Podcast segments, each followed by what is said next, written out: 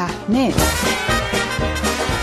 نگاهی رادیویی به دنیای تصویری. سلام و درود، بابک غفوری آذر هستم. خوش آمدید به مجله هفتگی صحنه.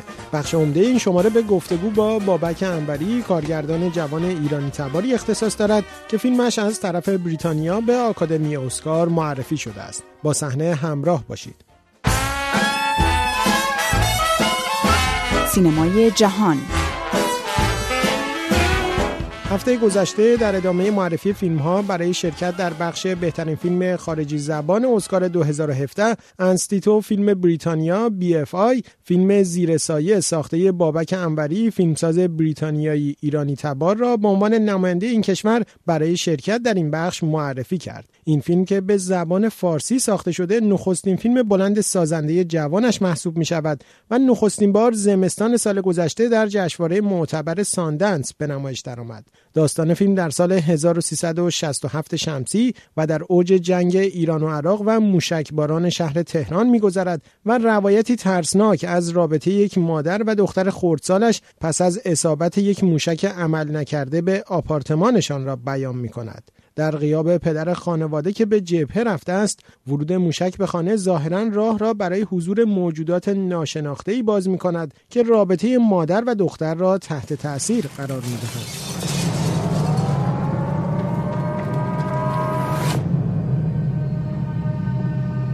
دیگه نایمده همینجور بیاد بالا سر ما.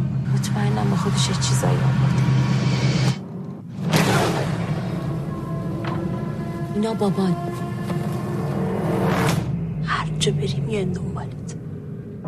نرگس رشیدی، آوین منشادی و بابی نادری بازیگران اصلی فیلم زیر سایه هستند که به تهیه کنندگی کمپانی بریتانیایی ویگوام ساخته شده است. پس از معرفی فیلم به آکادمی اسکار، با آقای انوری گفتگو کردم و نخست از سوابق او در کار فیلمسازی پرسیدم.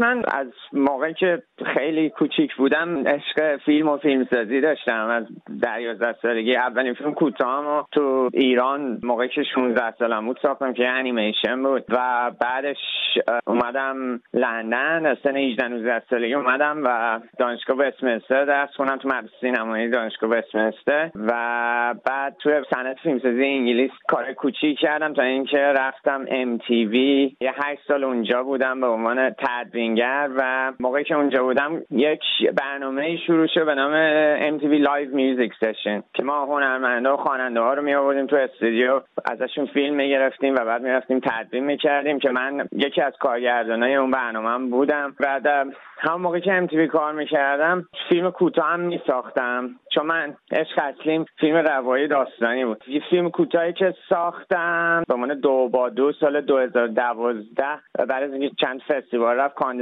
جایزه بفتا شد. همون راهو باز کرد که برای اولین فیلم بلندم که زیر سایه باشه بزن فارسی.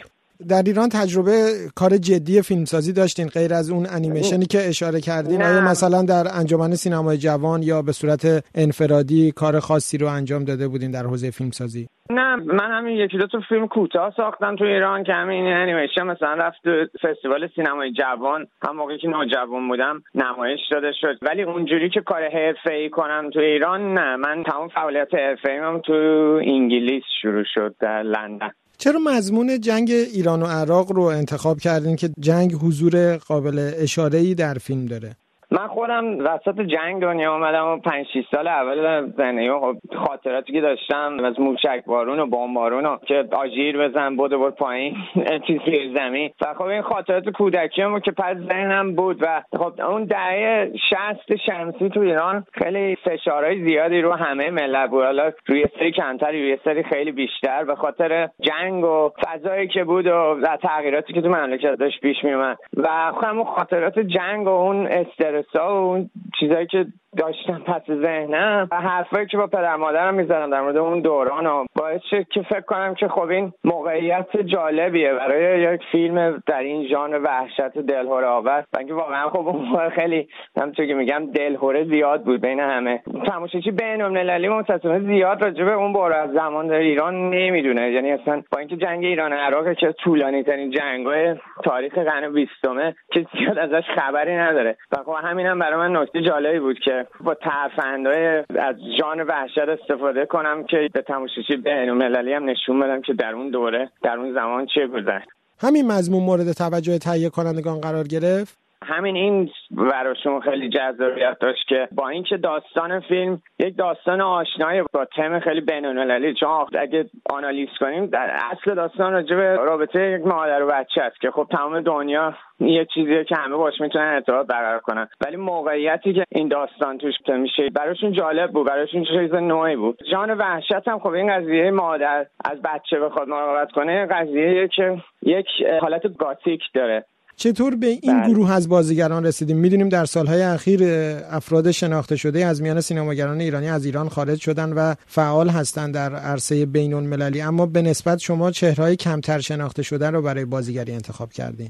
ما کلی ما تمام دنیا رو گشتیم که این بازیگر رو پیدا کنیم و واقعا بازیگران از همه جا میان، از همه مهاجرین هستن که توی انگلیس و آمریکا و فرانسه، ایتالیا، آلمان، از همه جا میان و اولین نکته برای من بود که فارسی رو خوب حرف بزنن و اشتیاق داشته باشن، یعنی فیلم‌ها براشون جذاب باشه. خب ما این گروه بازیگر رو پیدا کردیم که ارتباط برقرار کردن با کار و براشون جذاب بود، چون مثلا یکی دو نفر بودن که خوندن فیلم‌ها رو جان وحشت دوست نداشتن، گفتن ما نیستیم به قول معروف، و من خیلی خوشحالم از انتخابم برای اینکه همه کاملا خیلی زحمت کشیدن، چون بودجه کلونی هم نداشتیم.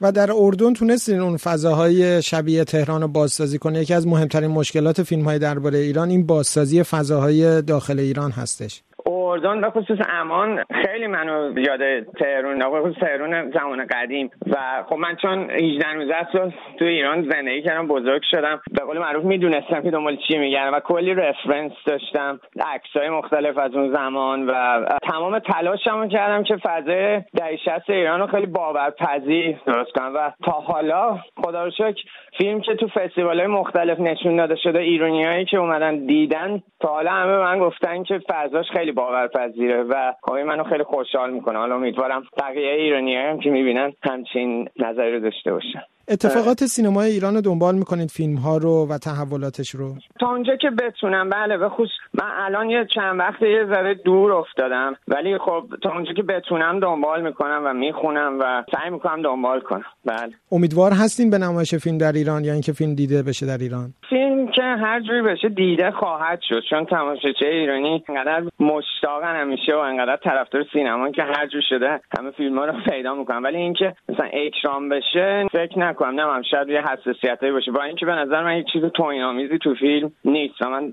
یه داستان خیلی صادقانه می‌خواستم بگم در مورد اون دوره زمان فشارهایی که روی همه بود به خاطر جنگ و هم اینجور چیزا. چی شد که فیلم از طرف بریتانیا برای شرکت در بخش بهترین فیلم خارجی زبان اسکار معرفی شد؟ بریتانیا خیلی کم معرفی میکنه، اگر هم معرفی میکنه بیشتر اوقات مثلا فیلمایی هستن که به زبان ولزی هستن یا مثلا ایرلندی گیلیکی هستن. ما خیلی خیلی خیلی خوشحالیم و افتخار میکنیم که بفتا و آکادمی بریتانیا فیلم ما رو انتخاب کرد برای بخش فیلم‌های غیر انگلیسی زبان. مهلتی داره، همه فیلمایی که غیر انگلیسی زبانن که بعد برن به بفتا ببینه و از بینشون انتخاب کنه. فکر کنم پخش کننده فیلم فرستاد به آکادمی و آکادمی قبولش کرد. اگه حالا نامزد بشیم که دیگه چه بهتر. و رقیباتون رو فیلم‌ها رو دیدین؟ مثلا فیلم فروشنده آقای فرهادی رو دیدین؟ فروشنده رو هنوز ندیدم متاسفانه، نه، و خیلی مشتاقم که ببینم، چون من خیلی خیلی کار آقای فرهادی رو دوست دارم.